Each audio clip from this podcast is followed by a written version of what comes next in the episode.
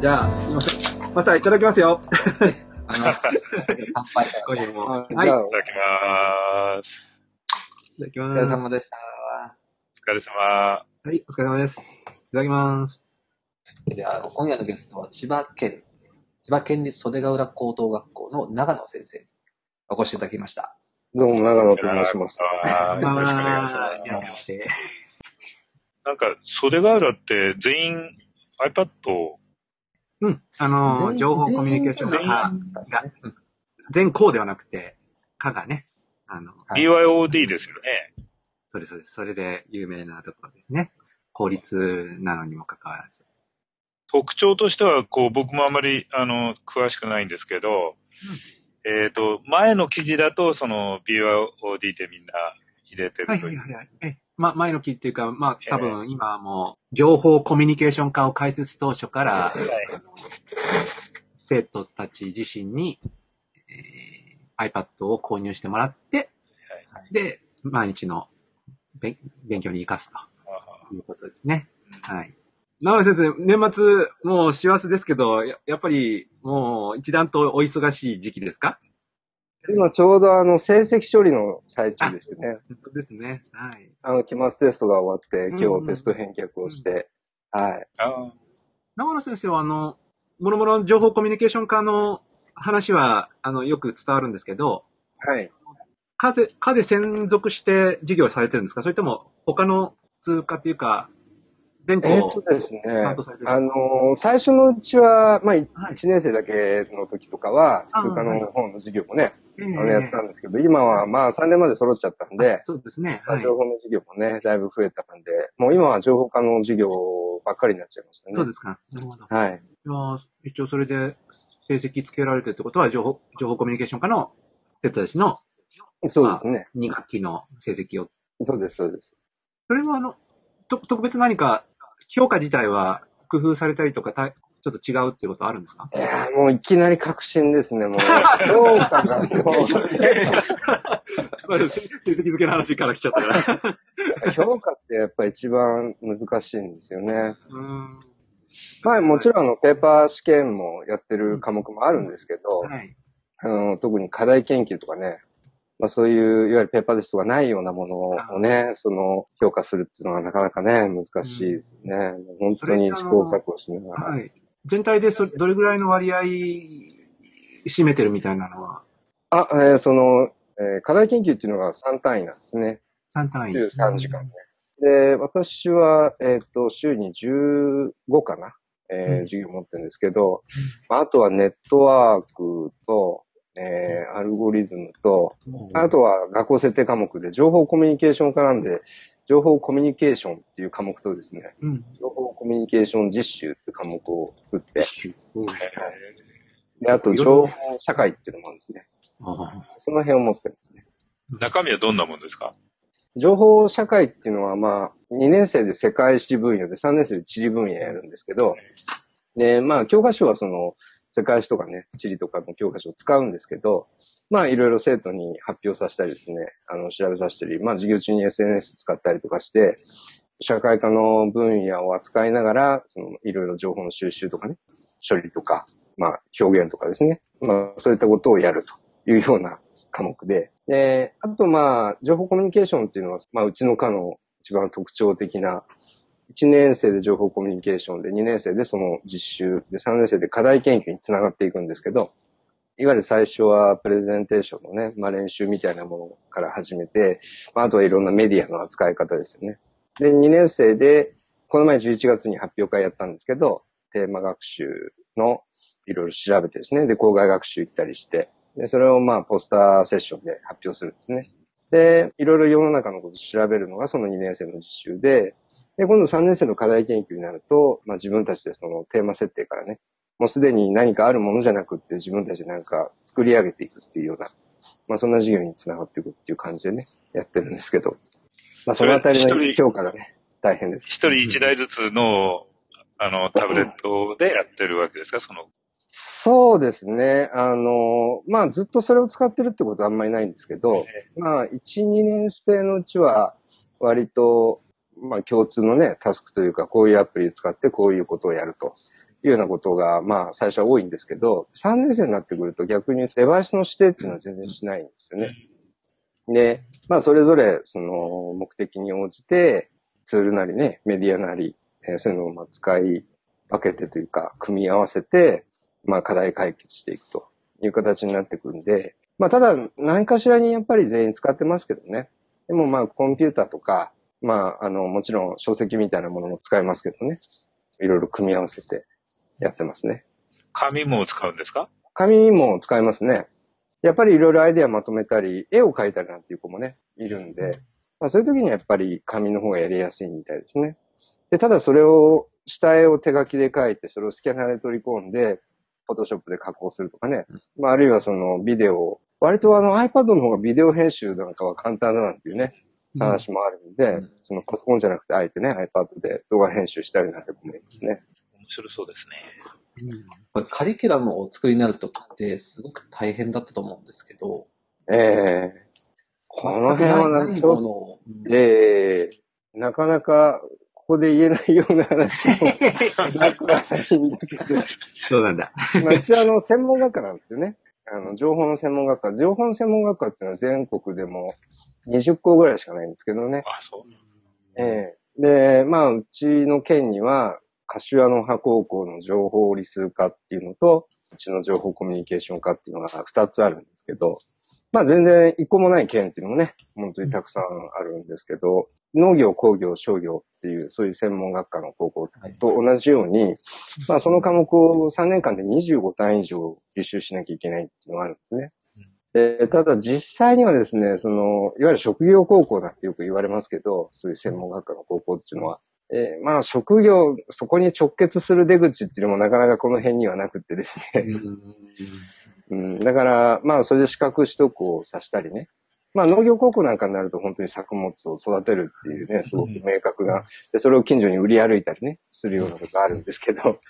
情報だとですね、なかなかその SE とかプログラマーにこの後すぐなっていくっていうのはなかなか少ないので、まあ、うちの場合は専門学科ではあるけど、いわゆるそういう職業的なね、技能を身につけるっていうだけじゃなくって、自分たちで学ぶ、学び方を学ぶっていうんですかね。まあ、それを今の情報社会に合わせた形でやっていこうと。だからまあ生活に根付いたその ICT のまあ活用っていうのを学科全体としてこうデザインしたんですね。だその中で、その、いわゆるこう、なんていうかな、技能的な科目を25単位バッチリやっちゃうとですね、なかなか通常の進学とかに対応できないということがあって、それで、その普通科の内容にあんまり不足しないように、情報の科目を作ろうということで、まあさっきの情報社会みたいなものをですね、あの、作ったっていう経緯があるんですね。まああくまでも情報科目としてカウントするんですけど、まあ題材をね、社会科を使ったりえーすると。そういうような感じですね。まあ苦肉の策ですね。工夫してますね。で、ね、社会科であ終わりだったら、あの、長野先生の力量発揮っていうところですよね。そういうのがね、バックグラウンドそうですね。私もともと社会なんですよね、うん。うん社会科の情報の教員っていうのはなかなかうん。珍しいと思うんですけどって。いう話ですもんね。うんうん。学校のホームページとか見せていただくと、例えば、将来なる人物像っていう意味では、ど、ど、どういう人を、例えば、コンサルタントみたいな、シンクタンクの。あんまりそんな感じはイメージしてなくって、あ、そうですか。なんかもっとね、あのもう広く一般的にこれから、まあ、あの、なんていうかな、世界をって言ったらいいかな、日本を生きていく上で、当然抑えておくべき能力。簡単に言っちゃえばそれこそ21世紀型スキルっていうふうな感じで言えるのかもしれないですけど、あの、ただそれをきちんと専門的にこう扱おうって学校ってあんまりないじゃないですか。あそうですね。まあ、授業の中の一場面としてそういう授業ね、やってる方っていうのはもちろんたくさんいらっしゃるんですけど、うちの場合はなんか科全体でその3年間の生活を通して、まあそこにずっと関わっていくっていうかな。まあそんなような少しぼんやりとしてるっていう風な言い方もできるかもしれないですけど、すごく大きななんかこう狙いみたいなものをね、僕なりにイメージしてやってるんですけどね。やっぱりじゃあ、10年や20年先の、あの、普通の学校の姿をまず先取りしようみたいな、うんそういうことなんですだから、その、さっきある、例えばコンサルタントとかプログラマーとかそういう、あの、割と職業名みたいなものじゃなくて、うちはもう本当に進学もいれば就職もいるような、もうレベルで言うと本当ちょうど真ん中ぐらいのね、本当いろんな進路に出てくるんですよ。だからそういう子たちに、これから社会の中でね、ちゃんと生きていくには、まあ、その ICT の力っていうのはやっぱり不可欠だし、なかなかそこをね、あの、きちんと向き合ってるということも今までなかったので、まあ、そういうことをね、学科として、まあ、メインに扱っていこうと思ったわけですね。もう21世紀型スキルの文献なんかも最近出てきて、覗くと、あの、いろんな分類の仕方があって、あの、見るものによって違うんですけど、でも、この間、あの、翻訳書が出たやつなんかは、働くっていうことがキーワードになって、まあ、分類が行われたりしてるんですけど、うん。うん。やっぱり、やっぱり、そういう働くとかいうキーワードも、せ先生もそういう感じすごくありますね。うん。その働く内容はね、それぞれかもしれないけど、うんうん。まあ、大概の人はやっぱり働くと思うんで、うん。まあそこでその、ぱ社会っていうキーワードが出てくると思うんですけど、ただすごく社会と学校ってこう、断絶されているというかですね、まああんまり関わるところがはい少ないじゃないですか。だから、外の人にいろいろ学校に来てもらったりね、あるいはその学校から外へ出て行ったりとか、まあそういうちょっと、あるいはその現代の社会の感覚っていうんですかね。まあその情報に関しても、あんまりネット技術とかサービスみたいなものっていうのは学校でね、普通に使われないけど、我々の仕事とか普通の会社員とか見ても、そういうものを無視して生きていくってことはもうできないじゃないですか。だからなんかすごくこう、社会となんか離れてるなっていうのをこう、年々感じてたんですよね。だそこをもうもうちょっとリアルに、あの、実際の社会とか生活を、まあ、学校の中に組み込みたいということがあって、やったんですね。それでもすごいですね。そういうふうに構想を立てて、それを実現するためのカリキュラムも作って、うんでそこに学びに来る生徒もいると。なかなかまあでもね、実はその、まあかなり、こうぶっちゃけの話していいんですよね。飲み屋です。飲み屋さんです。いや、実はあの、私はあの、袖ヶ浦に来たのっていうのは5年前なんですけど、その学科のスタートしたのが4年前なんですよね。つまりスタート1年前に行ってるんですよ。うんまさに準備するために行くような、行ったような。でも1年で次の年やれっていうのはかなり無茶なんですね。スケジュールではある。もう夏にはもう中学校に説明してもらわなきゃいけないですからね。うん。あ、そうか。賞味3ヶ月ぐらいしかなかったんですよ。で、実はもう、そういう学科の新設なんていうのはもう、7、8年ぐらい前から話が本来あるんですよね。そうでしょうね。うちにも来てたらしいんですけど、この間に校長が2、3人変わってるんですよ。で、7、8年前にどうやら引き受けた時と、まあ、その後の校長が、だいぶ方針が違ったみたいで、まあ、そんなそん、なに昔からお話は上がってた。計画自体はなんかそのぐらいからだったみたいですね。情報のっていうことですか？そう、情報の専門学科あをー袖ヶ浦高校に作るって話は、多分今からもう10年以上前にあるんですすごいですね。だけ2003年ど、その引き受けた次の校長が、その、まあ、いわゆるコンピューターなんかやるから人間がダメになるんだっていう。はい。そんなものはやらんということだったらしいんですよ。なるほど。で、そのまま4年ぐらい過ぎて、寝かしちゃいよいよったんですね。来来年スタートだと。計画だけは続いてたんだけど。そうですね。まあ結局ね、やらないなんてことは無理なので、そうですね。お上からのが確かうん。その、校長があんまりね、そういう、なんていう、必要ないっていうか、良くないっていうものをなかなか現場の方もね、進められなかったみたいで、それで、まあ来年やるからなんとかしろって言われてですね。それで行ったんですね。それ赴任されてから言われたんですか？そうですよ。あのね、これちょっと、で、校長が私と一緒に4月に変わったんですよ。それが非常に素晴らしい校長先生でなるほ、ど。うんはい今からやるぞって感じでですね、いろいろ、あの、うん、私のわがままも聞いてくれたんですね。うん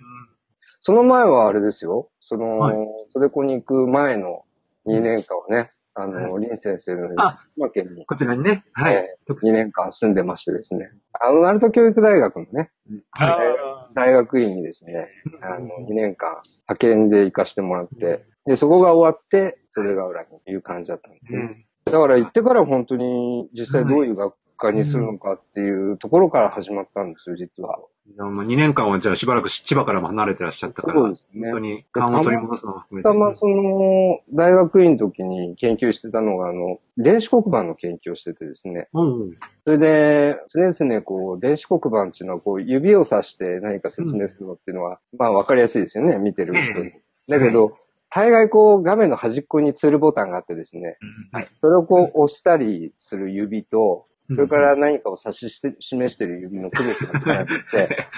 で、まあ、何か見るっていう時は生徒はいいんですけど、ええもう僕がそのペンのボタンだの、消しゴムのボタンだの、押す指もじーっとこう見るわけですよ。あ、そっかそっか。なるほどなるほで、これってなんかすごく意味ないし、ど。生徒にとってはその指の動きっていうのは必要なものと必要じゃないものと混ざってると。でそれをなんかこう解決したいなという時にですね、そのマルチタッチでその書くとか、2本で動かすとか、うん大きくするとかですね、いうインターフェースを考えて、あでそのツールバーをなくす方向そうです、そうです。ツールバーをなくして、その指の本数でその機能を割り当ててね、動かすっていう電子黒板を作ったんですよ。で、マルチタッチデバイスの教育利用っていうのが、その、修論で、それで、袖ヶ浦に赴任して、進学科作んなきゃいけないって時に、マルチタッチの iPad が発売されたと。なるもうこれはもう神のお告げじゃないですか。ねえ、本当にこう、はい。私クリスチャンじゃないですけど。それでまあ、まあデバイスから先に考えたわけではないんですけど、まあ何か一つこういうデバイスを身近に持たせたいっていうのがあったんで、ネットブックの方がいいだろうって話もあったんですけどね。うんまあそれより、キーボードあるけど、今までのね、パソコンを安くして機能を落としたものよりも、なんか新しい可能性の、だけどそのために作られた本物のデバイスをね、使わせた方がなんかこう可能性があるんじゃないって言って、それで iPad を買うことにね、したんですね。まあそれはもちろんお作りになる学科も、あの、当然その未来というか、先を見通したものにしようと思ったし、それにふさわしいデバイスっていうことであれば、うんそういうものがっていうことなんでしょうね。さっき、あの、ちょっと言ったように、そのはい、すごく身近にね、そういった ICT とか、うんと関わる機会っていうのをね、作りたかったので、やっぱそのモバイルデバイスであり、ポータブルデバイスのタブレットをもう持たせるということをね、決めたんですね。この流れの中に、あの、今の佐賀とか、ああいうところの動きが生まれたんですか？田中さん。これ、これも。ここの流れで、えー、ど、どうですか？えいや、あのー袖ヶ浦の実践が、を踏まえた上で、あ、今の流れみたい佐賀は全く違いますね。全く違うんですか？としては、はい、全然違って、もともと持ってた、まあ、素地があって、いろんなことも絡みつつ、はい、独自に行ったっていう感じです。だからまあちょっと極端だけど、長野先生のところはボトムアップ的に顔を作って、佐賀ってどっちかというとトップダウンでやりましょうみたいな感じですよね。2011年、スタートした年ですね。うんあの、佐賀からもなんか随分、あの、視察に来ていただいたりはしたんですけど、あそうですか。うん。で、まあ、その時に、その、BYOD っていうね、うんねその私物端末っていうのをね、はいえーあの、お話しして。でただね、実はその、今でこそその BYOD なんて言ってますけど、まあうちも最初はね、あの配布しようという考えはあったんですね。まあ備品で用意してみたいな。そうですね。うん。だけど、まあ当然お金ないですよね。うん。ここにね。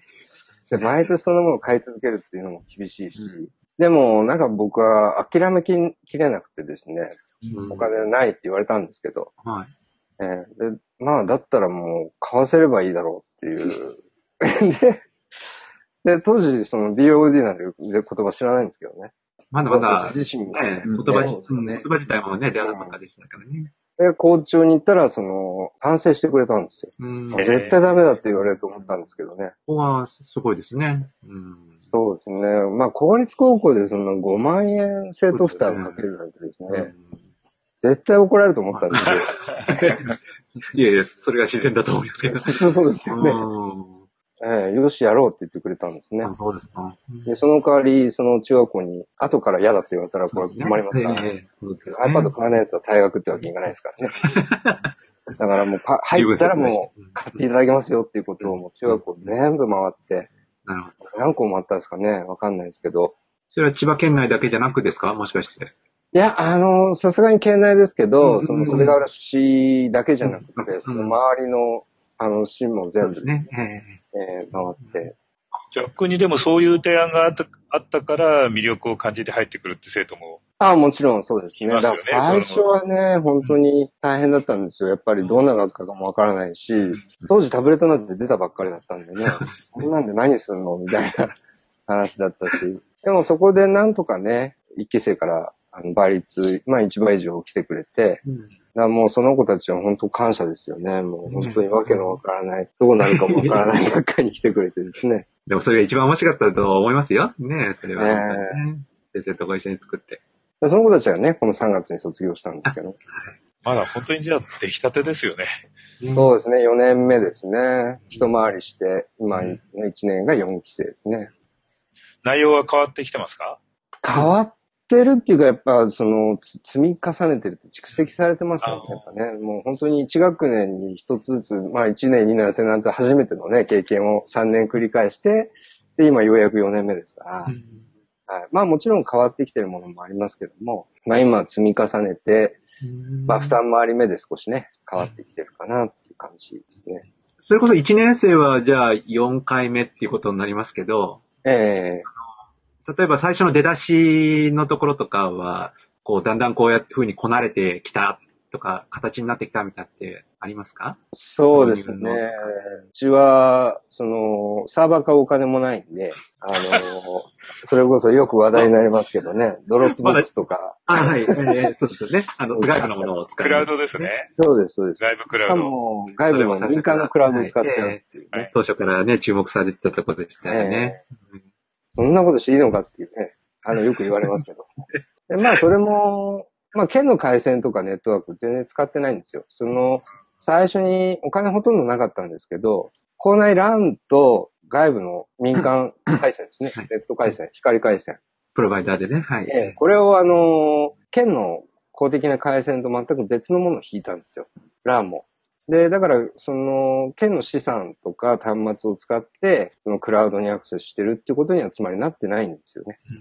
契約自体学校でしてる回線で、私物端末で。で、まあ、あの、もちろん校務情報みたいなものも一切、そちらのネットワークでは使ってないので、まあ、あの、 Dropbox 使ってるという感じですね。そうやっていっそのこと回線も引い、引い新たに引いちゃう、しちゃって、教育委員会とか情報政策課の蚊帳の外みたいになっちゃった方がやりやすいっていう ことなんですかね。ぶっちゃけそうですけどね。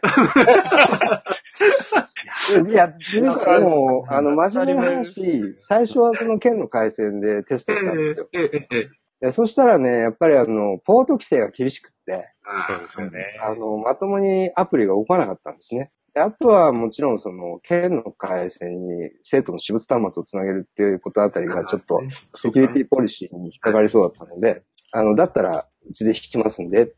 もう、県に言ってですね。まあ、最初は渋い顔してましたけどね。そうですよね、そうですよね、最初に。でもまあ、それこそ校長とね、一緒にその説得してですね。はい。はいあそこら辺は地道な交渉があって、ね。いや、でもそれ、それはすごく、今、今思うと僕は一番合理的なうん形になってるんじゃないかって気はしますよね。うんうん。と当時僕もそんな発想全然なくて、その事例を見て、あ、そうすればよかったんだ。でもそれまた交渉が大変だってことですよね。そうですよね。まあ、だけど、その、いろいろセキュリティとか言われるんでね。ああの、その辺も、かえってこう、きっちり分けられてしまったし、まあ、便利って言えば便利ですね。なるほどね外部に置くデータってどんなデータを外部に置いてるんでしたっけ？写真とかも含めてですか？そうですね。うん、自作の先生の教材とかですね。あ、教あの、教材。ノートのスライドとか、まあ、PDF とかね。はい。あと、まあ、いわゆるオフィス系の、あの、ファイルもありますけど、あと、ビデオですね。あそういったものですね。で、あとは生徒の提出なんかをするためのフォルダとか。あ、フォルダーもそこに置いてある。そうですね。宿題とかも。そうです、そうです。もうだいぶいや、今あの、いろんなサービスが当初より出てきてると思うんですけど、はい。あの、クラウド、クラウドっていうか、その、えっ、と、保存するストレージ自体はまだ Dropbox メインでお使いですか？えっ、と、メインは Dropbox なんですけど、うんうんあの、みんな無料でやってるもんで、あの、え3ギガか、しかないんですよね。ああの、はい実はね、クラスで共有アカウントを作ってるんですよ。うんうん。あクラスターアカウントですね。だから、40人で、その、アカウントなんですよ。ちょっと足りない、だいぶ足りない。もちろん、あの、個人アカウントで個人的なものを使ってる生徒もいるんですけど、その教材の配布とかレポートの提出はそっちのアカウントでログインしてみんな使うんですね。でそうするとちょっと足りないので、うん、で、ただね、置きっぱなしってこともあんまりないんですよ。うん、レポート集めたらその期限でパッとこうローカルに動かしちゃったりですね。あの、使わないフォルダはどんどんこう移動させちゃうので、割かしいけるんですけどね。まあ、それでも写真やビデオを多く含むものを提出した時なんていうのはちょっと、やっぱり厳しいので、だからまあ、あの、Google ドライブも使うし、あとは、その、WebDAV プロトコル使った民間の無料ストレージっていうのもあるんですよ。あそうなんだまあ、それも数ギガのね、あの、無料で。無で、あの、ちょうど iWorks って、その WebDAV プロトコル標準でサポートしてるじゃないですか。はい。はい。それを探してたんですね。そしたら、実は国内でそういうサービスがあってうん、それをもう使ってますね。合わせ技なんですね、その。その選択は割と先生が、今度これ使うぞみたいな感じですか？それとも個別に生徒が見つけてきてやややっちゃうみたいな、そんな。えっ、と、その辺はやっぱり教員側で用意しますね、アカウント作って。みんな揃ってこれ使おうみたいなだから、あとはもう本当容量とか都合でやってるだけで、で最初はね、生徒もやっぱり、最初は戸惑うんですけど、まあ今はこのレポートを Dropbox のあそこのフォルダのあそこに PDF 形式で入れとけとか言えば、うん大体みんなできちゃう。なるほど。あの、クラウドの切り替えも、フォルダの選択と同じ程度のうん。感感覚っていうことですよね。それが一番でも、僕今いいなと思ってて、外部クラウドをね、うまく利用するのが、いろんな点で負荷がかからないというか、行政にとっても本当はいいんじゃないか。うん。予算かからないし、管理はやってくれるし、だから、と置くデータの問題ですよね。そうですね外に流出したら、危ないデータはそういうところには置かないと。うん。だもちろん成績だの、個人情報だのっていうのは、もうネットの繋がらないコームランでやってますんで。そうですよね。はい。で一律に外部クラウドをあの閉じちゃうと、すごくもったいない感じが最近特にして。いや、だからその辺が特にやっぱり、うちの学科のすごい根幹の狙いなんですよ。うんや今、クラウドないと僕仕事できないんですよね。そうですよえね。えで、クラウドっていうのは、まあ、ある意味安全でもあると思うんですよ。そういうクラウド禁止なんていう自治体もいっぱいあるんですけどそうで、すね。あの、それで USB メモリ持ち歩いてたりしてね、そっちの方がよっぽど怖いだろうって本当に思うんですけど、だから、もうそんな物理メディアなんか持ち歩かずにね、あの家でも、学校でもね、出張先でも同じファイルにアクセスした方が、まあむしろね、安全な面もあるかなと思うんですけど、つまりその、危なそうだからっていうか、ネットに繋がってたらもう即ダメだからもうやっ使わせないなんていうね、ことをやってると、全然時代とマッチしてないし、うんむしろ危なっかしいことをさせてるっていうね、考え方もあるんじゃないかなと思ってるんですよね。まあもっと大人たちの情報の科学的な理解が 高まらないといけないっていう ことですかね。でも、その辺はね、僕も妥協してるんですよ。あ、そうですかっていうのは、あの、例えば、そういう技術でいろいろな問題を解決するって言ったらね、ネットワークだって VLAN で本当はいいわけですよね。ところがやっぱりいろいろうるさいので、完全にその配線もね、物理的にスイッチもその UTP ケーブルも全くこう関わらないようにしてるんですよ。まあそこはわからないでもないんですけど、うん。まあやっぱりうんと言ってもらうにはですね、そういったことも実はやらないとなかなか理解してもらえないと。ああ、そうですか。じゃあ、長野先生、今からもう一回、あの、別の高校に赴任して、新しい情報コミュニケーションカードみたいなの作れって言われたら、まあでも、例えばそういうことを言われたら、仮想ネットワークや、最近はあの、シムフリー端末なんかで構築するなんて話もいろいろ出てきてるんですけど、うん。先生なりに最近の最新動向で、こう、これだったらやってみたいなとか、こう作ってみたいな注目されてるものあります？うーん。今作るんだったらこうするかなとかいう感じとか。ああ、今作るんだったら、もうちょっと先になるかもしれないですけど、はい。マルチデバイス、マルチプラットフォームを BYOD したいですね。うんもう一人何台もってことですね。もう、だから、電子辞書って今、あの、C 社とか S 社とかいろいろありますけど、だいぶね、廃業してったところもあります、ね。はい。大体高校1年生になると買うの当たり前なんですよね。ほぼ100%買うんですよ。はい。やっぱり買うんだ。その普通科の子たちなんかも。うんだけど、まあ、情報科の子たちはそれはいらないのでって言って iPad 買ってもらってるんですけど、それってまさに BYOD じゃないですか。で、自分で選んで自分で買ってくるんですよね。うんでそれが常識になってて、強制もされないけど、みんな普通に買ってくるんですよ。うんで、いずれタブレットもそういう風になるんじゃないかなっていう風に思っていて、いや本当にやっぱり好みってあるじゃないですか。はい自分の好きなもの、あるいは家の環境によってそっちの方が便利だっていうのはありますよね。うんやっぱそれが活かせた方がより、あの、目的に近いっていうこともあるので、だから、みんなその好きなものをね、高校に入ったらそんなの買って持ってくのは当たり前でしょみたいになって、で、好きなものとか自分の、ね、趣味思考も含めて選べて、で、みんな過不足なく同じ情報にちゃんとアクセスできて、でさらにそれのデバイスのそれぞれの特徴みたいなのがはい、それぞれに活かせるようなね、そういう環境だったらいいですね。そのためにはもうちょっと端末側はやっぱり進化しないとって感じですか？アプリまだね、そのアプリに依存してるところもあるんで、ただ、今出てきたのはね、 Dropbox とか、うん。まあ、このいろいろ Google のサービスとかね、あの、本当マルチプラットフォームでできる Evernote とかもそうだし、うんうんうん SNS でもいっぱいありますよね。でそういうのが、やっぱウェブサービスとして、まあいろんなね、デバイス、いろんな OS で扱えるようになるっていうのが一番現実的ですかね。うんうんそれ日本のこう学校のシステムの中だとそういうふうな、まあ、あの、クラウドの利用とかね、マルチデバイスとか、いろんなそういうものの自由度がすごく制限された中で、安全ということ、まあ、セキュリティとか安全性とかいうことで、縛られちゃっていて、結局与えられているものが、とても限定された内容になってて、社会に出てからほとんど役に立たないものばかりっていう状態になっている。おっしゃる通りだと思いますね。で、うちもよくあの、視察に来ていただいた方に、その、システムはどんなものなのかとかですね、言われるんですけど、全くないんですよ。っていうか、うち本当にサーバー1台ないんですから。それですね、ポイントは。もうお金がない MDM とかもないし、サーバーもないそろそろ実績買って、あの、誰か予算つけてくれないんですか？くれないんです、それが。うまくやってるからそれでいいだろうみたいな感じになっちゃうな。だから本当にね、あの、ルーター楽ですよねとアクセスポイントしかないんですよ。なるほど本当に。で、でもね、その、よくね、数千万円かけてこうシステムを作ったっていう話もよく聞くし、ワンストップでできてすごく便利だと思うんですよ。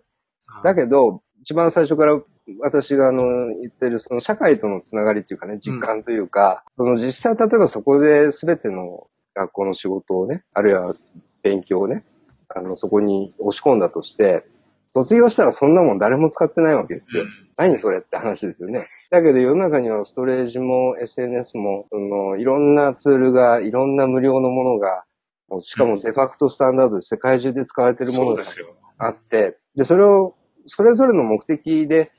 違うけど、組み合わせれば、割と何でもできちゃうんですよね。そっちの方がお金がかからないし、いろんなサービスと組み合わせる工夫も出てくるし、あるいは世界中で使ってる本物のサービスなわけですよね。そうですね。そっちの方が本当に社会に近いんじゃないかなと。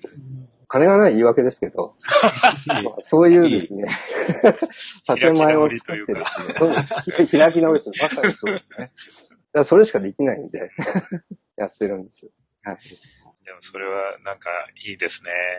で一生懸命すごいお金をかけて閉鎖された空間を作り、どこにも役に立たない知識を入れっていうね、それは間違いだろうと思うんですけど、誰のためにそれをやってるのかなという感じ。そうですね。まあ本当に業者さんには申し訳ないですけど。そうですね。業者さんたちは大変、もうですね。戦々恐々として、なんとか意義をね、作り出そう、生み出そうとしてるのかもしれませんけど。ただ無料のものもね、そのはい必ず向こうにメリットがあるはずなんで、うん。そこはやっぱりね、こちらもちゃんと考えないといけないと思うんですけど。先生はそれはあの、今、無料部分とか、要するに無料のメリットっていうのは、つまり、無料である意味があるっていうか、世間ではフリフリーミアムって言い方をして、うんまあとりあえず無料で使っていただいて、ゆくゆく有料会員の移行っていうことがビジネスモデルっていうことでね。されてますけど、そういう形が今まあ、あ、まあ多分今そういう形でビジネスが進んでるので、まあその今ある、その社会のその形に合わせていろいろできるようにしようってことだとは思うんですが、これは長野先生的には、ここういうのは続続いていくっていうふうにお考えになってるのか、あるいは、もし本当に予算つけてもらえるなら、例えばちゃんとそのサービスのプレミアム会員というか、あの、ちゃんと正規会員になって、今お使いになっているサービスをちゃんとクラス用の共同、コラボレーションできるようなアカウントをちゃんと契約して使えるようになった方がいいっていうお考えになってるのか、その辺どんな感じですか？どうだろうなうん。なんか両方、なんでわかる気がするな。うんそのうんお金があればね、もちろんうん大量のね、豊富なストレージ使えたらもちろん便利なんですけど、それはそれですごく魅力的だとは思うんですが、まあ今、本当にどんな無料サービスがあって、どれとどれ組み合わせたらいけるかなみたいなのも、実はすごくなんか役に立ってるんですよ、生徒にもね。例えば iPad で作作ったそのコンテンツを、はい。パソコン教室の県の回線の方の PC でどうやって続きをやるんだっていうあたりをですね、いろいろ試行錯誤してやるわけですよ。それもすごくね、僕はあの、なんていうかな、今の感覚に近いというかね、まさにリテラシーだと思うし、その、アイデアをね、いろいろ考え出したりするっていうのもね、一方ですごく役に立ってるので、そういう無料のサービスをいろいろ時代によって変えていくっていうのもありかな、いう気もしますね。いいですね。なんか、自由感があって。あーもう自由ですね、本当にね。いうふうにやっちゃってますけどもね。いいんだかしんないですけどね。やっぱりこう、先ほどの、なんていうか、書き込みでもあるんですけど、公立校の場合に様々な制約があって、なかなか難しい。特に小学校、中学校あたり、こう、うるさいんですけど、またそこと違った高校の雰囲気とか、情報化という、その存在の意味とかで違いが出てきてるんですかね。まあ、うちも普通の県立高校なんで、あの、あるんですけど、いろいろ。えだけど、そこを、うん違法なことをね、あるいはその、モラルに反するようなことをうんやってはまずいんだけど、うんそこに抵触しないように、自分のやりたいことをお金かけずにやるかって言って、突き詰めていった結果そうなっていったわけですね。うん